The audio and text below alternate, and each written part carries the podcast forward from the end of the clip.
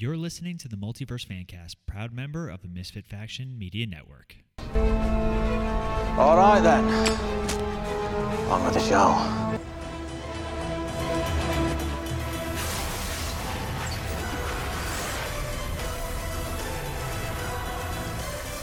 Hello and welcome back to the Multiverse Fancast. This is your host Rob talking to you live from the studio today. We've got some special things coming your way with some good surprises and it's Oscar time, so we are going to be tackling some Oscarish things. Don't forget though, before I get into that, you can take us on the go with Podbean, Spotify, Stitcher, Apple Podcasts, or any other listening stations. And you can also check out our content on the website, the Misfit faction.com where you can get all of our shows, surprises.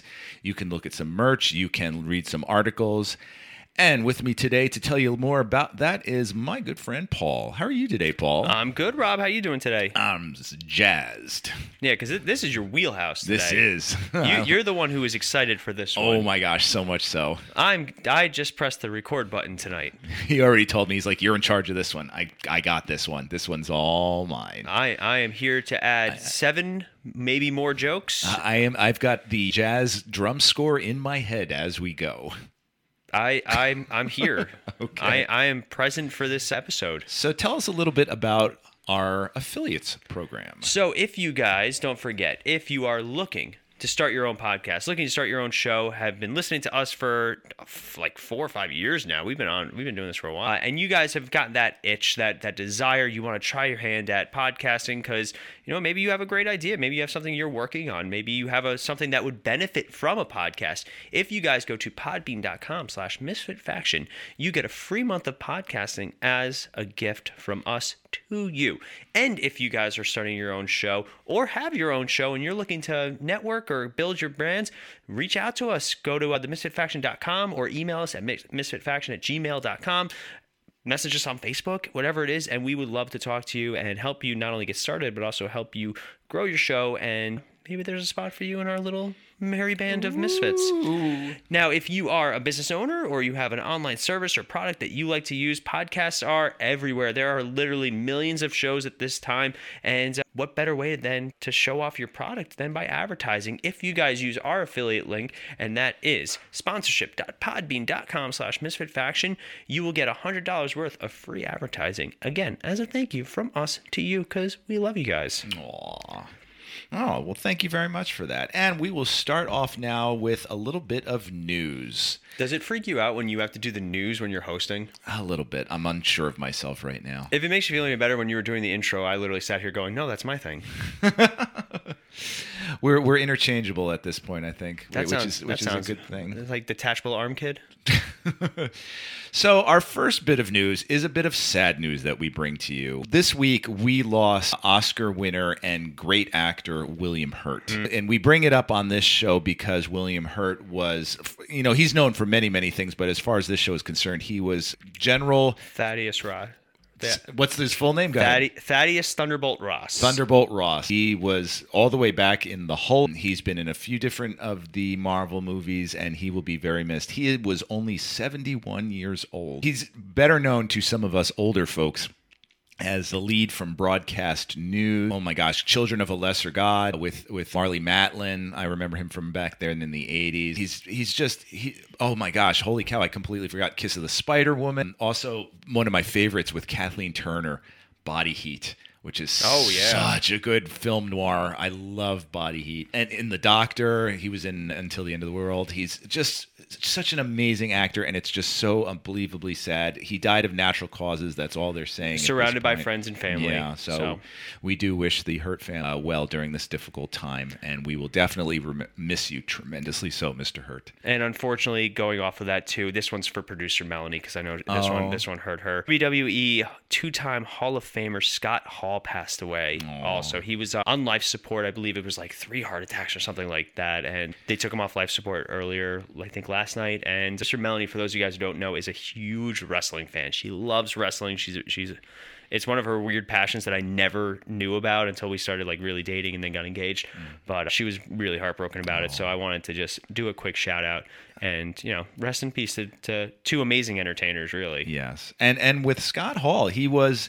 I know this is going to sound young, sixty mm-hmm. but in the WWE, that's pretty good to for because there's so many of them that die at such a young age in the WWE because of the extreme The stress, lifestyle, yeah, the, yeah. that they put themselves under with the, their bodies and everything. So Also, it was no secret that, that in the 80s and early 90s, like, Oh my god, it was cocaine and partying. And, and, like, you hear stories from people that have uh, experienced it, and they're, they're basically like, wrestling was like one big Oh my party. gosh! I, I I remember watching like Jimmy's Jimmy Superfly Snuka taking razor blades to the forehead Oh, just the- to make himself bleed. The for, things that yeah. they would do, because say what you will about wrestling as, as entertainment, it, it's a very physically demanding Oh, yeah. sport. It, it is a sport. I'll argue it. Yeah. Like you know, you you you still have to be at a certain physical level. Nowadays, it's a lot different with you know guys like The Rock or or John Cena Mm-hmm. who you know take it to a certain professional level. But you know, I grew up on on Hulk Hogan and watching him try and act like that. Yeah, you know, that, Oh, I then it remember. was No Holds Barred. I, rem- I worked in a movie theater The Nanny? when No Holds Barred came out.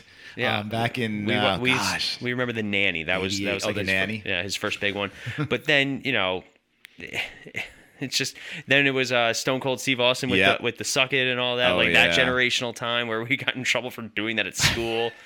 but you know, it it's crazy. Like I didn't. I don't think I knew that about producer Mel that she oh, was a WWE big, fan. big WWE, big Oh. wrestling fan in general. I'll have to chat her up with some of that. And and a huge crush on The Rock, but you know, oh, With the aw. don't we? Well, who- who don't we all at I this know. point? More comic book news. This coming in from Ronnie. Ronnie, who could not join us this evening. chose not to join Chose- us. is that what here. he's gonna- He's getting going- married this week, and he's like busy. Yeah, he's got like meetings and stuff, and he's he's got to approve like small hot dogs on sticks and stuff like that. so Oh, I really hope those are there. I love those. But anyway, no, Ronnie, uh, he wanted to be here tonight, but you know, obviously with his wedding being, we're we're even recording earlier than we normally do, just so we were able to get in an episode for you know, and before then the wedding.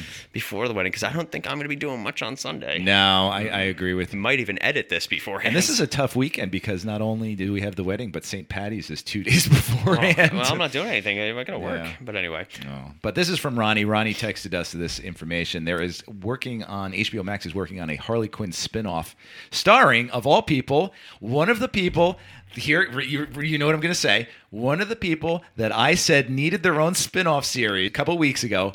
Kite Man. Yes, Kite Man is taking flight over at HBO Max. It will be a spin-off of the Harley Quinn show and it will probably be adult centered. yes, So- absolutely, yeah. How exciting for Kite Man getting I- his due. I'm all, I'm about it. You know, like Harley Quinn. I haven't seen all of it. I've seen bits and pieces here and there. It, it is very funny and it is very R rated. And I mm-hmm. think DC's actually finding their groove with They their are. with their unrated material. And HBO Max has proven to be. As much as we love Disney Plus and we love the Disney Plus shows, I think the quality of, of Marvel hasn't gone up or down with their Disney Plus shows. It's been pretty consistent. Yeah. But like HBO Max has started blowing things away. First it was you know Titans on DC Universe, which was which was good, but got better. The last season was fantastic with Red Hood, and we did an episode I think on, on. Titans, and we really enjoyed the last season. Young Justice, and then you know you have your Harley Quinn, you have your Peacemaker, which we you know if you listen to our last episode, we loved. So it's nice that HBO Max is not only finding their groove, but also DC's finding their groove with material that wouldn't work in movies. Correct. And I, I'm, the kids are saying to me nowadays that HBO Max is the go-to streaming service for them over Netflix. I will argue that HBO Max is my preferred Yeah. as well. I got to say, because I, teach a film class, and a lot of the films that I show in that class, like today, we just finished Citizen Kane, and it's on HBO Max. Because Yeah. some of the kids were like, "I was absent this day. What can I do?" And I'm like, "Oh, you go there, and watch it." And I have to say, their original programming is better than Netflix. You know, oh great, another Ryan Reynolds action comedy. I also, well, I do want to see the Adam Project. I haven't watched it yet. I heard, it's, Uh, I heard it's very good. Yeah. But my issue is, I, I don't like to binge. No, I nor actually, do I. I prefer the the episodic release, and it's smart on their part. It keeps people engaged. Also, that makes it so that they have their shows longer. Netflix's problem is they need new listen or new viewers. Yeah. So they'll drop an entire season of a show, and then it's three years later that we have to wait. Like the, Yeah. you know, we did The Witcher, and that was a big, and that Oh, that yeah. COVID was a, was a was a factor of that. But in all honesty, like Netflix loses people because they drop entire seasons, Then it's a year later. I'll re up my membership. Yeah, I know. But yeah, with know, something like HBO Max, they'll drop it like as you said, one week at a time. And if they've got ten episodes, that's two and a half months. yeah, So, that they have my yeah. business for. Yep. I mean, obviously, I could just you know do it at the end of it, but a lot of people like they don't want to be spoiled. No. So And speaking of DC, we have good news. The Batman did really well in its second week in a box office. Yeah, it did. It's officially brought in 66.5 million and it only had a 51% drop That's second huge. weekend. That is fant and huge as in fantastic. Yeah, in fact, I read that it had a better second weekend drop than The Dark Knight. Mm-hmm. So that I think that says that speaks to its success and and that I think we can check it off as a guaranteed success now. And having said that, they are we I think we mentioned last week about pushing back a bunch of the movies. They're doing reshoots On, on oh, I believe Flash. yeah, and Aquaman maybe. Biggest, most persistent rumor is that they're adding Henry Cavill Superman into one of those I hope movies. so. I hope so too, and that's one of the reasons we obviously didn't see him in Peacemaker. But there's also rumors of of having some sort of inclusion of Pattinson. If they do it right, whatever, that is what it is. But uh, it's it's very interesting. What you know, obviously money talks, Yes. and DC's found success again with Batman. And if they want to put it into their other products, it is what it is. Um, did you see they release concept art of Batman and Deathstroke? I did. I did see that. Actually, that's that's funny. I just saw that like maybe five minutes ago. Really cool. Yeah. It, it is a very cool looking Batsuit. Say what you will, there's never really been, with the exception of Batman and Robin, a bad Batsuit. No, no, they've always had their artwork has always been just fantastic. And you know, say say your thoughts on on Ben Affleck. He still has my favorite Batsuit. I liked I liked Pattinson's. I really did. Yeah. I think if it was a a lighter gray color, I would have really liked it. Very Arkham City ish. Yeah. But Ben Affleck's is still my my favorite because it's the most comic accurate for me. Mm-hmm. But I, I saw this concept art and I was like, all right. Yeah, that's not bad. I'm looking at it right now, and it, it, it I would say it looks very video game-ish. very video and it, but it also seems like a natural progression It does. because you see him at the end of justice league both Yep. the snyder cut and, and joss whedon where he has that more tactical armor which is really cool looking so it, it sucks. I mean there there's a lot of rumors especially now that discovery plus and hbo max are combining into one. Yeah, I saw that. yeah so there are a lot of rumors especially and with henry cavill supposedly coming back for superman because he, he's the first one that's like i'll do it. Just call me. I got the cape. Like he said that Happening on the other side of the pond, we have some Marvel news. So, a lucky f- bunch of people got to see the first four episodes of Moon Knight. that's more than half the show I know, considering it's a six episode show. And so there is a, they were able to tweet about it. That embargo has been lifted. And so far, what we're reading with the tweets is a lot of the same thing from every people. And a lot of them are saying it's completely different from anything Marvel has done before. I saw that phrase come up many, many times. Yeah, it's unlike anything we've seen before. Touch of Indiana Jones to it. Everyone's going to be talking about completely bonkers, a haunting event. Uh, delivering, here's another one, lots of Indiana Jones style archaeology action. It's a lot of fun, a good blend of horror, action, and humor. That was a comment that I was really excited about. So I, I'm I'm very I like they've been releasing you know little clips and little they haven't released any clips yet. They've only been releasing like trailers and mini commercials and everything. And everything I've been seeing, I'm impressed by so far. yeah So I, I'm very excited for Moon Knight. I'm I'm holding Yes. especially considering I found it very interesting that basically in the, in one week's time almost we have the release of Spider-Man No Way Home on digital. Mm-hmm. Marvel, Netflix shows, and Agents of Shield are going back to are going to Disney Plus. Is that happening? That's this week. It is this week. It's like tomorrow, I think. oh my gosh. Okay, I Yeah, didn't realize it was that quick of a Yeah. turnaround. And then then we have uh, Moon Knight coming out, and I'm like, Yeah. what really convenient timing. Like they they had the Daredevil, they had Matt Murdock in Spider-Man No Way Home after they got the rights back. Yeah, they So like they're they, savvy. and, and it makes me like sit here going, hmm, I wonder, I wonder if. Yeah, But you anyway. gotta- and and you know we are only a few what eight weeks away from Doctor Strange. Yeah, it's getting close. Yeah. And today they dropped. Now, I not everyone in the studio is excited about this as I am. They dropped the Ms. Marvel trailer of Kamala Khan from Jersey City, who is playing the iteration of Ms. Marvel where she has different abilities than than other Ms. Marvels. And uh, okay, Ronnie texted me, and his very specific words were, "I what did he say? I'm not." Nope, not that comment. Nope, not that one either. Here it is. I'm not. He said, Ms. Ms. Not digging it at all. I'm not a fan of angsty teen dramas, and the CGI was jarring. It's definitely giving me vibes, and it's going to be the worst Disney. That it's going to be the worst Disney Plus live action show. Yeah. Now, I read those comments and I thought, okay, just pre- prepare myself for what I'm going to watch. And then I put it on and I was totally jazzed by it. I loved the commercial. I thought it was a lot of fun. It had sort of a for me a Spider-Man homecoming vibe to mm-hmm. it with the sort of goofy high school antics and everything. I loved it. It had a, a- great soundtrack to it. He looks fantastic. She actually reminds me exactly of one of my students. And I'm like, all right, I'm just gonna see what happens with this girl in my class becomes a superhero. This is what it would look like. And she's she just looks like she's a lot of fun. And they didn't show her in full costume. They showed her from the from behind for in the the- full costume. And that they also released that as like a Like uh, a- like a poster. Yeah. So I, I cannot wait for it. And they declared June 8th. So I, I had said June 9th, so I was off by a day. Yeah. What are your thoughts? I'm right in the middle. Like Okay. I, I I'm familiar enough with Miss Marvel and Kamala Khan. I, I find it interesting that they're not doing her powers comic accurately I yeah, I don't know. or her or her origin. Yeah. In the in the comics, she's an Inhuman, and she has the power time. to what she calls embiggen, where she Yes. can grow parts of her body or shrink. Like she, you know, she can grow really big. Mr. She can shrink. Very Mister Fantastic esque. So in this, it looks more like she's some sort of energy manipulation from some Yeah. sort of artifacts. It looks like that she puts on. yeah, like on her wrist or something. Yeah, like some that. sort of bracelet. Now, I don't mind liberties, right? Here, a perfect example.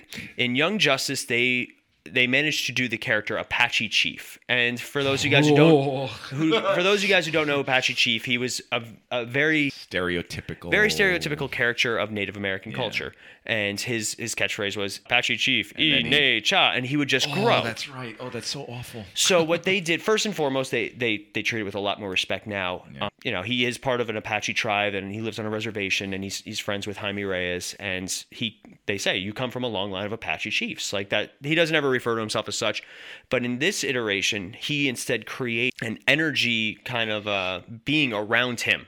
So he's in the middle of it and the being forms around him, and it, it's a much better version instead of just getting bigger. It's different. It's interesting.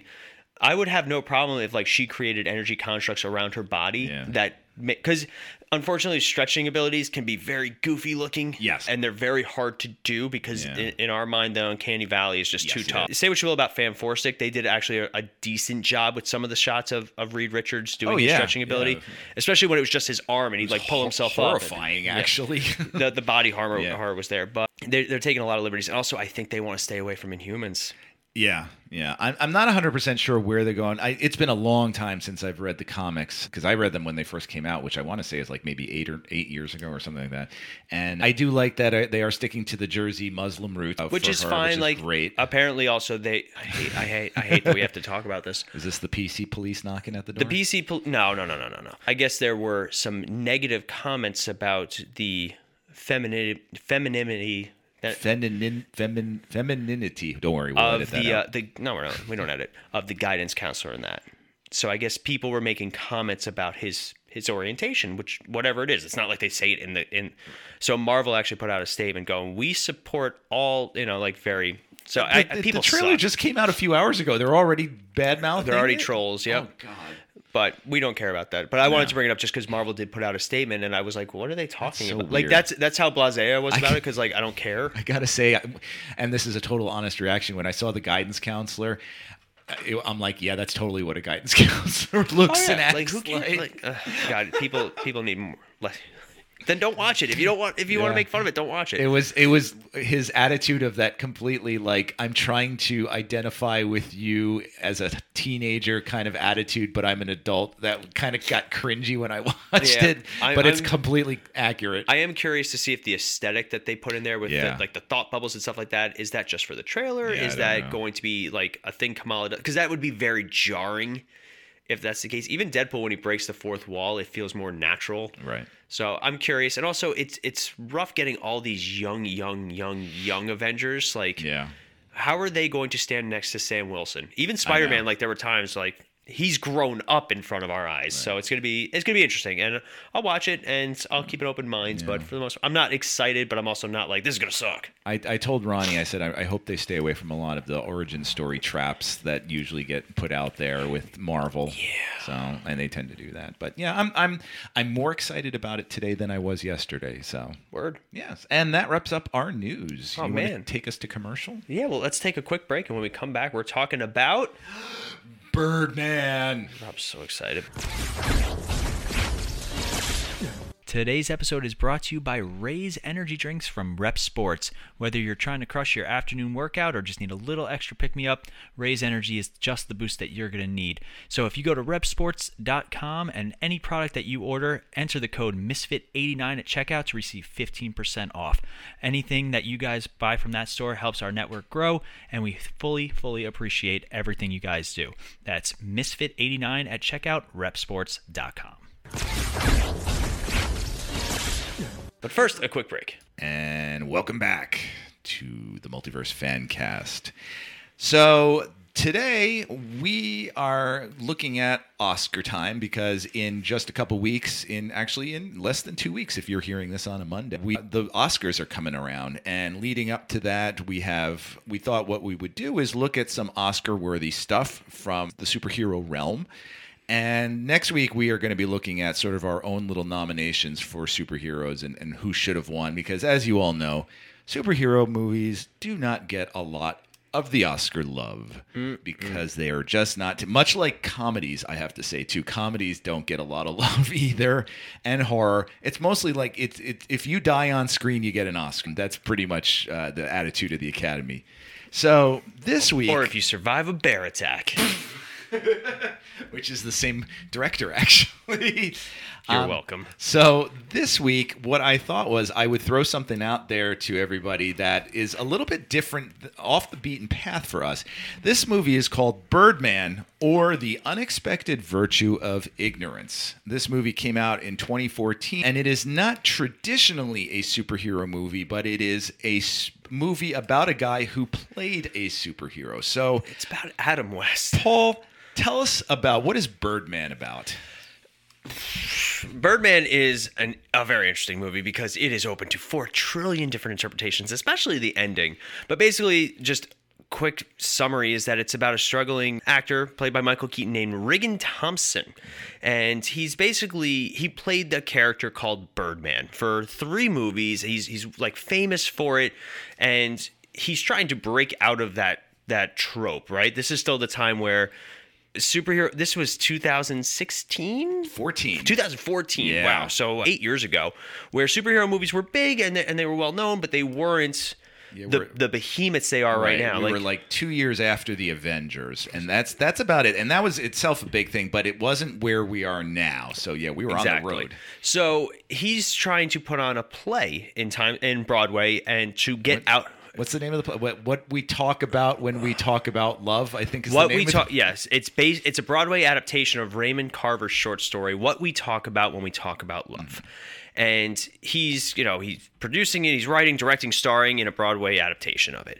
But the entire time, he is hallucinating his Birdman character. The Birdman character is con- trying to convince him that he he is Birdman, like he it is a part of him, and that he should actually be doing another Birdman movie. And the Birdman. It should be noted that the Birdman talks in the voice of Christian Bale's gruff, like this. Like and he, he's in full costume too. Like it Yeah. is a fully costume character. So seeing the trailers for this movie, I was under the impression that it that this this guy actually did have super. The way that the Yes. trailers presented themselves made it seem like he was an actual superpowered being. And like the, the trailers didn't tell anything about he was an actor trying to put on a play.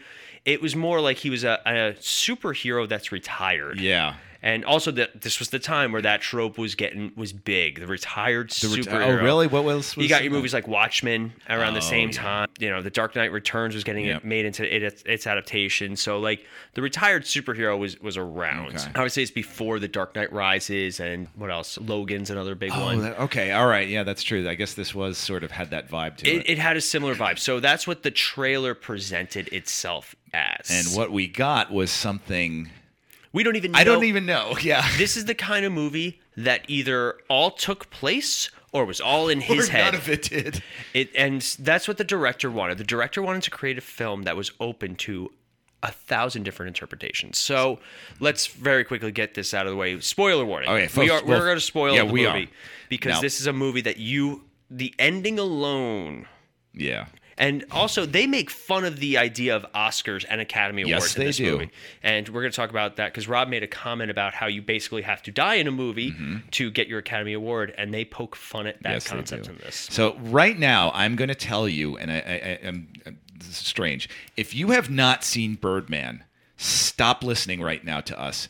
Go watch Birdman. Come back to us at another time because you'll thank us for it. Because even if you don't love it, you will be so curious about what you just watched. Oh, I, I now I, one of the reasons why I put this on our schedule is because I am an enormous fan of this movie. Mm. So I want this sort of like t- discussion for me is going to be this is like a, a multiverse fan cast recommends kind of section for me where I just you really need to see this and I you know Paul is is mostly on board with me on this. He's he's he's sort of in the middle. Ronnie I don't think he even saw it.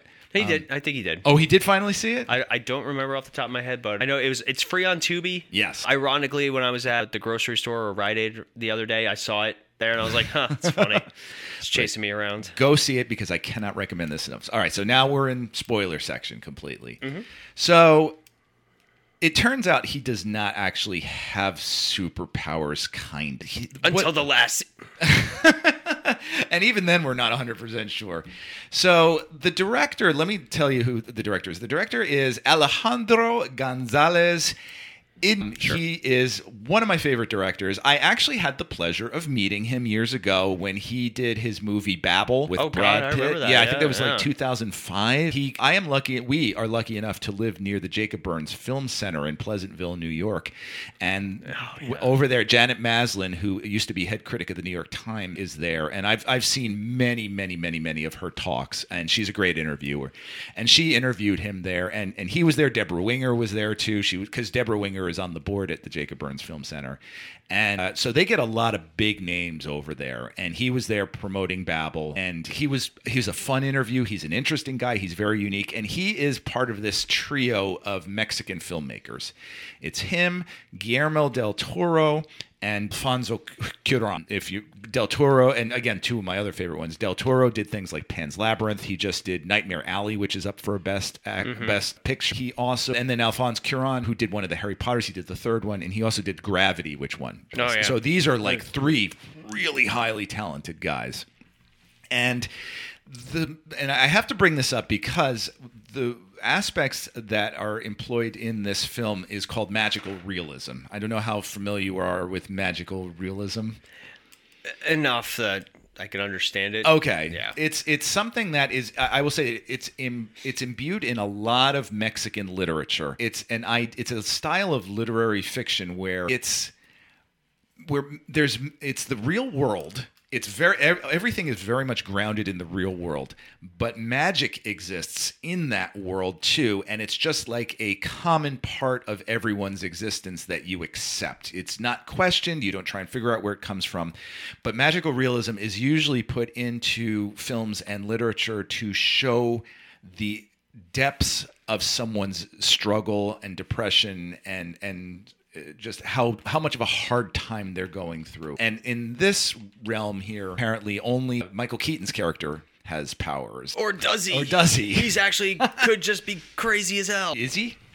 I I think that he is. I, think I, he I goes off the deep end? I think that in a lot of this movie, he's an unreliable narrator Mm-hmm. because he's the one telling the story. For those of you guys who don't know, the unreliable narrator is a, is a is a fictional trope where basically it's somebody telling the story, but they're telling it completely based on their own thoughts and views and opinions and all that. It's not like this happened to me. It's like I think this happened. Most recently, Birds of Prey, narr- Oh, okay. narrated literally by Harley Quinn. Who's crazy? Yeah. That's why it's so completely out of order. Wasn't a, a Memento's another good one? Yep. Where you'd Fight Club. Yep. You the know- unreliable narrator. So I, I for literature, I've always talked about Catcher in the Rye with Holden Caulfield as oh, a very unreliable narrator. Worst. You don't know if you should be trusting him or not because everything he says about himself is through his own thoughts. So Right. you don't get another person outside. and that's why even some of the other characters in this, like Edward Norton played Mike Shiner and he's a terrible person.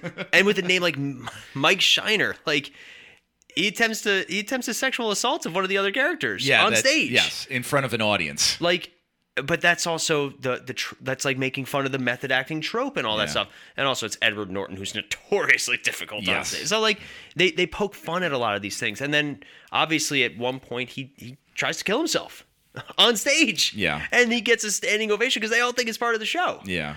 he is you know as as much as we root for him because we like feel for him he's still we don't know if this story's Yeah. taking place completely in his head he could be waking up in the hospital just imagining all this just happens Yeah, and and the movie, as Paul has alluded to, the the movie ends with him in a hospital having shot the nose off his own face, and then he goes to the window and jumps out. But after he says goodbye to Birdman in the bathroom. which he's and and he sort of doesn't he agree? I think to do another to go back to playing Birdman at one point. I, I know that that's like the Yeah. constant. And then after he jumps out, his his daughter, played by Emma Emma Emma Stone. Emma Stone. I always get the Emmas mixed up between Watson and Stone. Watson and Stone. she goes to the window to look for him, and she looks up and smiles as if he's flying away. Yeah. And Whereas he could have just gotten stuck on a clothes hanger and he's just hanging out there with his ass hanging out. we have no no idea. Like it's very open to, uh, as you a said, a lot, lot. of different interpretations. Yeah. But I, I love how this movie plays with also a lot of the thing. Like this, the, there's a lot of like if Adam West tried to get out of the Batman trope kind of that mentality with that.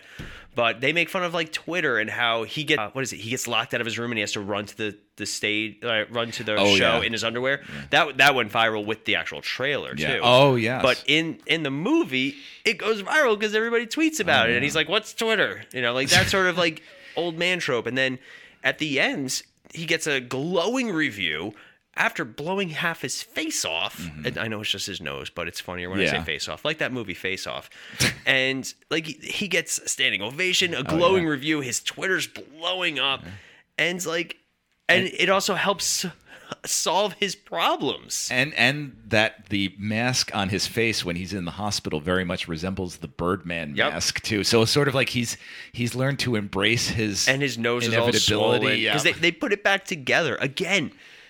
The, the unreliable narrator can you can't put a nose back together when it gets blown completely off your face. So there's a lot of directions I want to go with this. I, I have about three of them here. All so right. my first one is all of the fun that it pokes at with uh, of, of super the superhero genre. It pokes fun at. There's jokes about George Clooney who did play Batman uh, Mm-hmm. al- almost directly after Michael Keaton did. Michael Keaton references, he says, I haven't played Birdman since 1992, which is actually when he played Batman Returns. Like he's poking fun at himself. He talks about, you know, the Avengers. He says, oh, look, you know, they need a new actor for the, because their main actor got hit with a light from the ceiling. light fixture, yeah. And they need a new actor. And he says, well, how about we get Jeremy Renner? He goes, oh, he's an Avenger now. And it's just tons and tons and tons of jokes about the industry. There's the, the whole Birdman, I, you know, the idea that Michael Keaton, and, and I have, you have to wonder too how much of it is autobiographical with Michael Keaton. That I think to a point.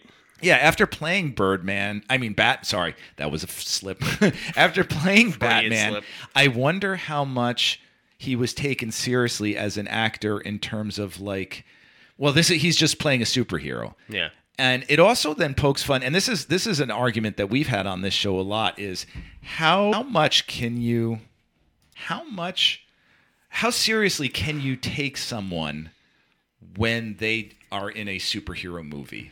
I think I think that's changed in more recent years. Yeah. I mean, look at Tom Holland. There was a lot of argument for, for best actor nominations for him. Yeah, For for- Spider Man. That I mean, the, the one scene of him with with May, and then it, with him actually about to kill the Green Goblin. Like people Yeah. were talking about it. Nowadays, uh, look at Logan. Logan should have gotten some buzz Yeah. for for whether it was Hugh Jackman himself or best adaptation or something along those lines. But back then, back in 2012, 2014ish, like yeah, you- Like, yeah, if you remember, what was Robert Downey Jr. like when he took on Iron Man in 2008? oh, train wreck. Yeah, he was a washed up actor. He was someone that he had a huge drug problem. He got caught in a motel room with, With a, a- Wonder Woman outfit and, and like a, a briefcase full of cocaine. yeah. I mean, he was. They make done. fun of that though. Uh, did you ever see when Tropic Thunder was coming out? Yeah, I remember that. that Ben Stiller, him, and Jack Black did like a, a joke at one of the MTV Movie Awards where they were trying to create a viral video. Yeah. And you know, Robert Downey Jr. is like reading a magazine about Iron Man because it had just come out at the time, like makes a billion dollars. But one of the best lines is maybe I'd have your attention if I got caught in a hotel room with two hookers and a case of blow. and Robert Downey Jr. is a good sport about Yeah. it.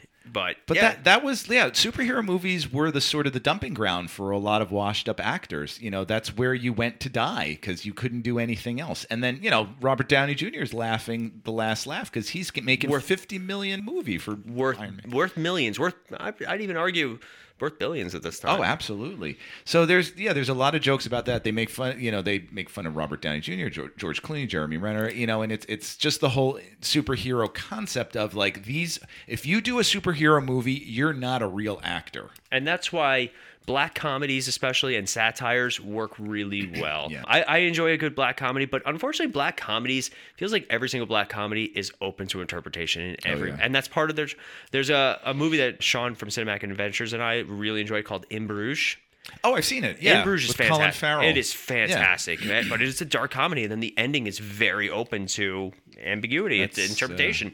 So it, it, gives me the same vibes as this movie. And that's why I mentioned Martin it. McDonagh actually wrote, I believe, wrote that one, and he does a lot of dark, dark stuff. Yeah. He did Seven Psychopaths, which oddly enough I saw with Martin McDonagh in at the Jacob Burns Film Center. That's Again, funny. Jacob Burns Film Center in Pleasantville. That's where we went to go see uh, in Bruges. Oh, really? That's the only place it was playing. Oh, at. that's funny. Yeah. They're a great art house. But they, you know, one of the arguments that's brought up in this film is there's a, a dichotomy, a split, a, a gulf between low art and high art. That superhero movies are low art. And we've talked about this. You know, Martin Scorsese. Oh, he hates superhero movies. Thinks uh, oh, yeah. that they're ruining the industry. A lot of directors are saying that that superheroes and big blockbuster movies are ruining the industry. To which we all say, "Nay." Yeah. We are, nay. the, we are the knights that say nay. nay.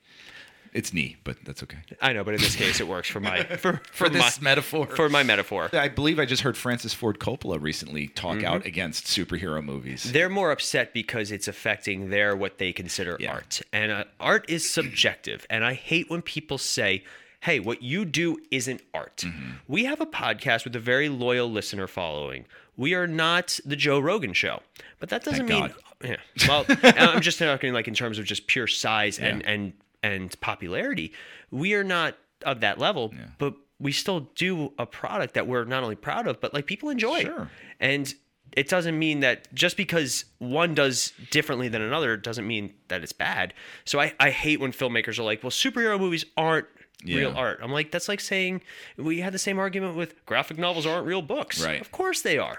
And I, I do understand some of what they're saying because there's a, a difference, and we we had this argument on air: the difference between movies and film, and that you know, and and that's sort of something that comes up in here that there's a difference between hero movies and theater. You know that that one I think I f- forget if she works for the she I think she claims she works for the New York Times. I forget the one critic that he talks to in the bar all the time. I don't remember. Um, that she already tells him before when she meets him in the bar. She says, Oh, I'm gonna bash. I'm gonna destroy your movie. I'm gonna I'm gonna destroy your play. I'm play, gonna give you a bad review. And he's like, you haven't even seen it. And I love this line from her. She says, "You're not an actor. You're a celebrity." Mm-hmm. And that just he, he has no response to that. She just walks away from that with and you know and that's right after he has this big talk with her about you know critics you do critics are what happens when you can't pr- produce a product you criticize their everyone else because you can't do anything for yourself and then she just cuts him out with that line I, I do agree with that though. You know, like I, I'm not one of those like those who can't do teach or something like that mentality. those who can't teach teach jim Yeah. Well, Rob's a teacher, I forgot. But what I'm saying is like if if a random guy on the street came up to me and said, "Man, you're fat." I'd be like, "Who are you?" yeah Like but if like The Rock came up and he's like, "Man, you're fat." I'd be like, "No, Dwayne." like it, it I take if somebody's really good at something and they offer advice about what worked for them and what they do, you better believe I'm going to listen to them instead of Joe Schmo on the street who, you know, is just like rambling at me. Critics are, are a lot like that. Don't get me wrong. You could be a critic of something and still have a knowledge based on it, but I will always take the the thoughts of somebody who's more heavily involved with whatever they're talking about, whether they did it at one point, whether they they currently do mm-hmm. it, except for obviously all these directors that hate superhero films. Yeah.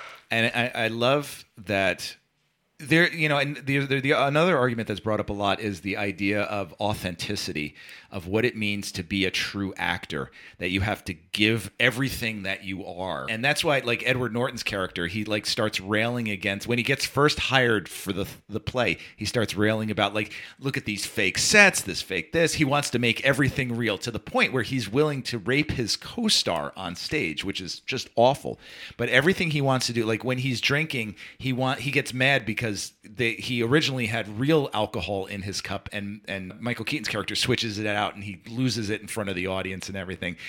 Is that true? That in order to be you know, and that's that's a debate that comes up. Is it is authenticity achieved by giving everything that you are to a role? Mm-hmm.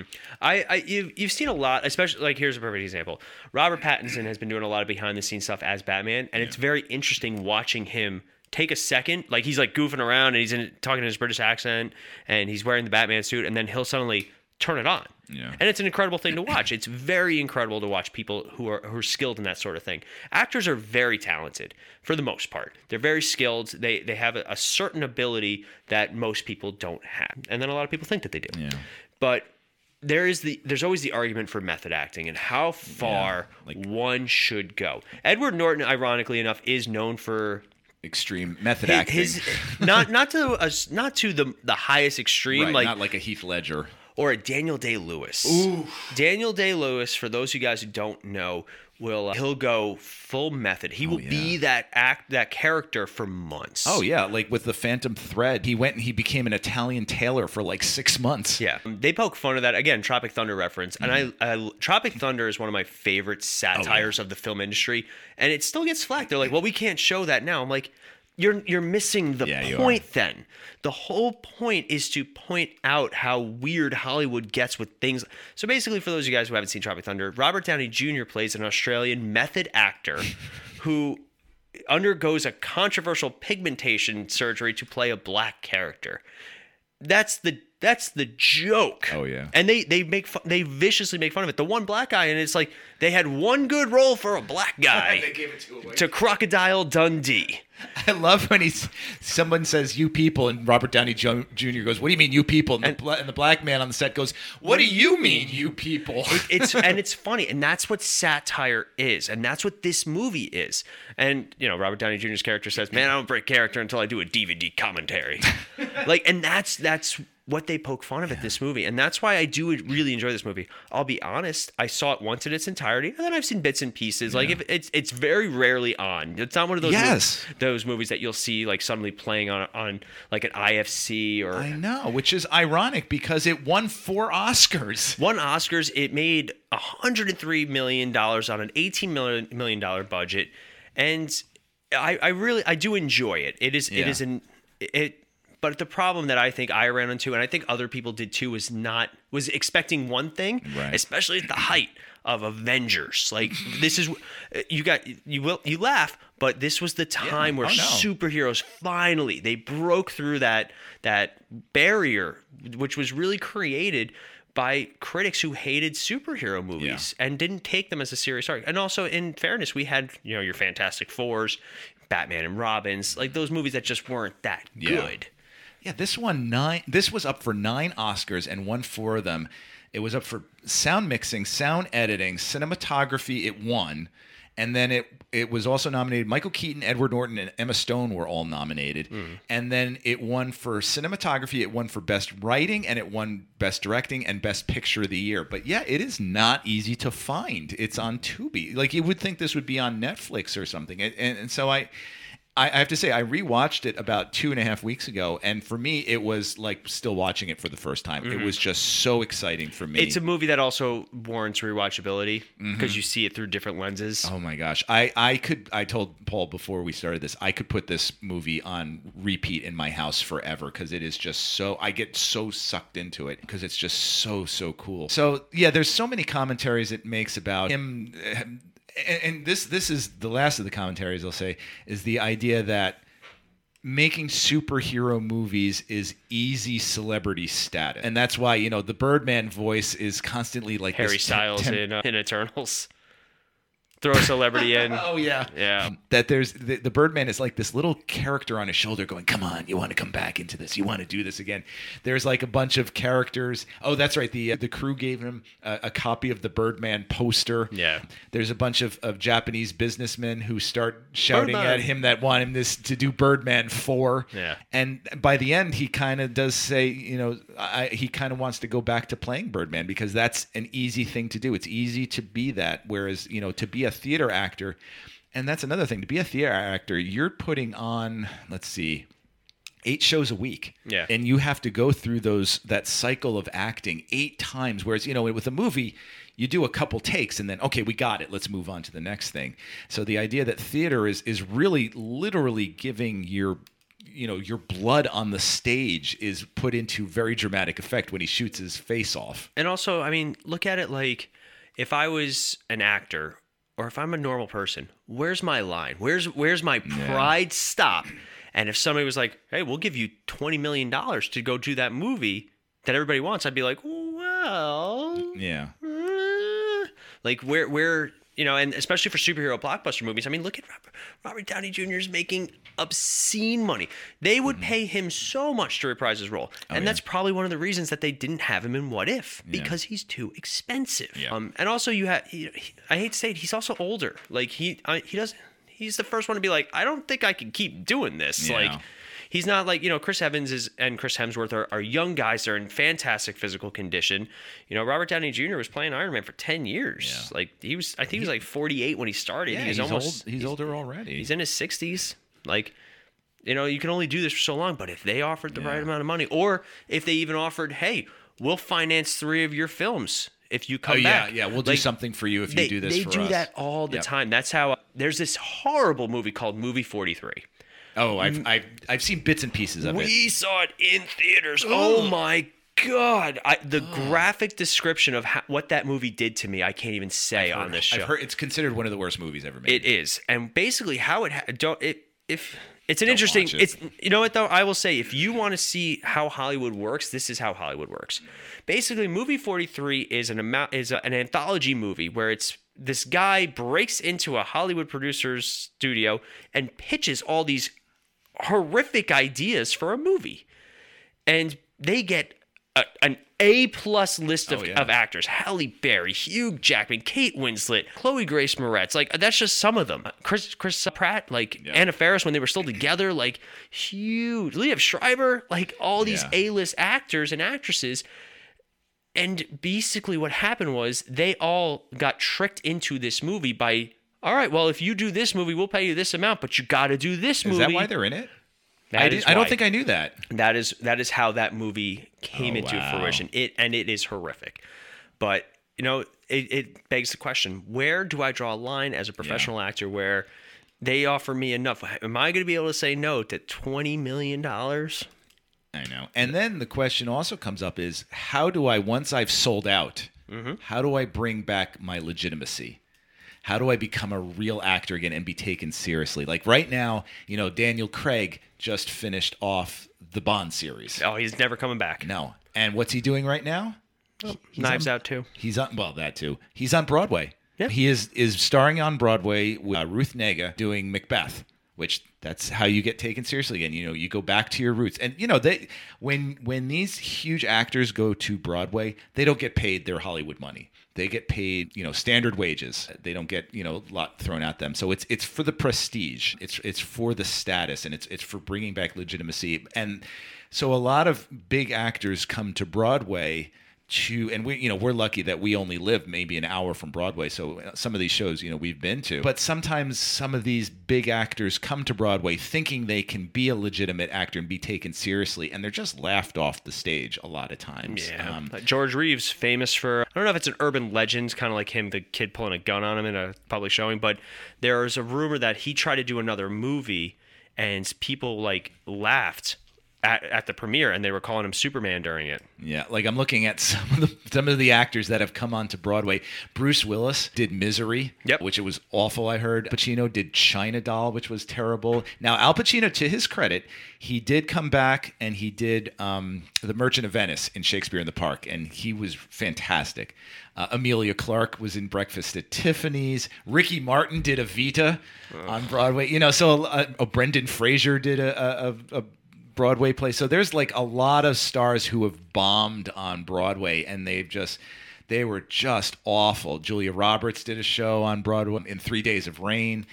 And you know, so Michael Keaton's character is sort of treated that way of like you're not a real actor, you're just a celebrity and you're just here to sort of make yourself look good. And then so he when he is able to you know, put his whole self onto the stage and, and literally give his life for his audience and his art. That's where, you know, the, the Times critic just raves about him and Mm-hmm. says how incredible he is because he's willing to do that.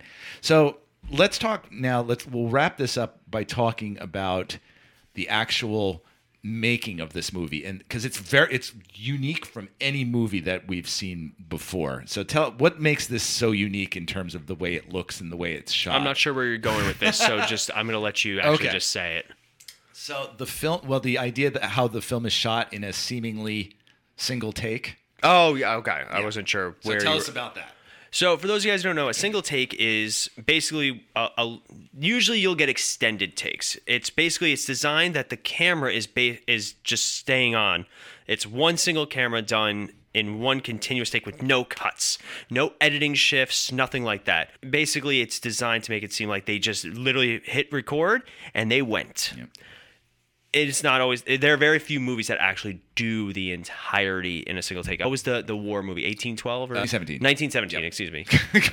The War of 1812. well, you had the, the In- right year for a war. in my That's true. defense, but 1917, that movie was done almost in an entire. There is one Yeah. or two cuts that people have found, and and the directors are honest. We're like, we tried to do it, Yeah. but It's it's, easier to do extended takes. Daredevil's another good one where they do the hallway scene. Oh, yeah. Old Boy, with the the fam- their famous hallway scene. Usually, it's some sort of action set piece that they try and do in one long take. There's a movie I have to highly recommend this to everyone out there. I don't know if you've seen this. It's called One Cut of the Dead.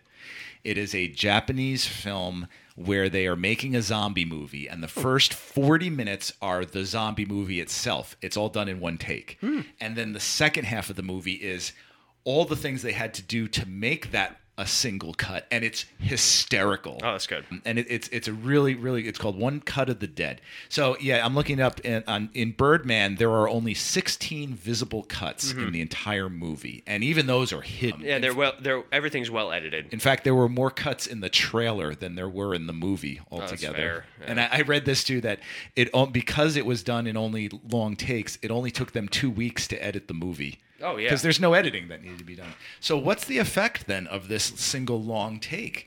It kind of makes it like you really there. There's a sense of realism to it that that things are really happening and you're there, and also everything is shot up so close. Too, it feels to like, y- and it's also a little bit more first person perspective for the audience. Yes, that we are a character in this sort of play, and we're watching things as they're unfurling. Like it's not like if I'm sitting here right now looking at Rob, then suddenly I'm immediately looking over there. Yeah. Like to my left. like without turning my head and like changing direction of my own volition. Yeah, it does a lot of those Wes Anderson-y kind of pans over to a, a, a different angle and then mm-hmm. back, like you're sort of turning your head. Yeah, the whole film is like a high wire act of balance that you're just waiting for something to, to go wrong or something. Don't get high before watching this movie also. No, Uh, not that I have any experience with that whatsoever, but I, I would imagine that would make it difficult viewing. Oh my god, it, it's it's it's an acquired taste movie. It's not it's not for everyone. Well, like honestly, especially from like when I first saw it, expecting a superhero movie. I appreciate it now as as somebody oh, yeah. who you know, especially being in the the medium that we're currently in. So for me, like it, it was jarring the first time I saw it, but I, I still appreciated it after I saw Oh my it. gosh and the and also in addition to the close angles you have i believe he uses a lot of natural light. And he does uh, exteriors he does and everything is around the st james theater which i think i've been in. I think i saw cat on a hot tin roof there years ago with the local legend james earl jones. Oh yeah, yeah. and uh, it's a it's a very nice theater, but it's it's everything is shot there, and and as Paul said, there's one scene where he is locked out during a show in his underwear, and he has to make his way through Times Square back to the front of the building with just all the crowds. Now, my understanding was they shot that at midnight, and a lot of the people there were extras. Yeah. but there were a few people that were not that were watching this, and it did. Um, you said it went viral on Twitter. It went viral. Well, no, it went viral in the movie. oh, in the movie, but right. it was like the famous shot Oh, from right, the trailer. Twitter, like yes. that. That's one that everybody was talking about about him in his underwear. and and Michael Keaton Good is just balls out gutsy with this role. He is amazing. Oh yeah, he gives it his all. I love. He's got one line that he is so self-deprecating, and he says, "Well, I can't be Birdman again. I look like a turkey with leukemia." God, he is so del- self-deprecating, and and he just gives it his all. It's worth it for his performance alone. He, he and he and Edward Norton have such great chemistry, and they they butt heads and have a, a hysterical fist fight. And then the other technical aspect that I really want to talk about is the music that they put a sort of jazz drum score to the entire thing, and it plays. I would say easily for. 60% of the movie. For a lot of it, yeah. Yeah. They submitted it to the Academy f- to, to win Best Oscar, and they were ineligible because they said there were too many classical cues in it. Whatever that means. Yeah, whatever. And they, they, they're like, no, we think it's brilliant. And it actually won awards from lots of other sources. But God, the Academy's weird. the and, and this year, we have even more reason to be angry at the Academy Mm-hmm. because they are cutting out eight um, different awards and doing it an hour beforehand and pre taping it. And then they're going to show us. And no one's happy about it. Nobody likes it. No. So the, screw you, Academy. So I believe that's everything that I wanted to say about Birdman. So let's give it our Star City rating. And I'm going to let you go first with this. I, I give it a solid four. Mm-hmm. It's only because it's not necessarily my immediate genre that I that I jump into, but I, I give it a four. It is a great look into into Hollywood and acting and superhero movies in mm-hmm. particular. Like I said, it wasn't what I expected, so that might be taking it down a little bit for me. But Keaton kills it in it. You know, Zach Galifianakis. This was like yeah, we didn't even mention Zach this is him like right after the hangover where really people were not taking him seriously but he does a great job in it he's very likable in it emma stone Gosh, we didn't even. Yeah, we didn't mention Emma Yeah, Stone, uh. Naomi Watts. naomi Watts. edward norton They're all But, amazing. yeah they have a great cast so I, i'm gonna i'm gonna stick with a, a solid four All right, I, I am going to go pretty high on this one. That's and fine. I am I, I can't quite give it a perfect score because there there's it, it needs a couple more years to do that. So I am going to give it four and three quarters, which might be the highest rating I think I've ever given on this show. This is how high I want to recommend true. Birdman. It is just fun from left to right. It is so interesting. Oh my gosh, we didn't even mention Amy Ryan is in this movie as mm-hmm. his ex-wife. Just this is like the top top echelon of great actors that exist in Hollywood and they're all together in close up for a single take movie that lasts 2 hours and and you never know like from one minute to the next you never know what's going to happen next. You, you don't you know he uh, jumps out a window at the end too. And we don't know what happened to him. So that will wrap us up for this week with Birdman. I really, really, really hope you go out and check it if you check out Birdman if you haven't, as a, a nice primer for the Academy Awards, is you can mm-hmm. see what good movies look like. what it takes to make a superhero-ish academy award nominee But yeah, I highly, highly recommend it. No fan feedback Friday this week, just because we are recording a little bit earlier because it is Ronnie's wedding. So make sure you guys extend your warm congratulations to him. And if you guys are looking for more content, you can find us on our website, themisfitfaction.com. There you'll find links to all of our reviews, our store that which is brand new. Make sure you guys take a look at that. You can also find us on Facebook, Multiverse Fancast. You can find us on Twitter and the Misfit Faction. You can find us on Instagram, the Misfit Faction Media Network, YouTube. Basically, you type in Misfit Faction, there's a fair chance you're going to find some of our content. So make sure you guys check that out.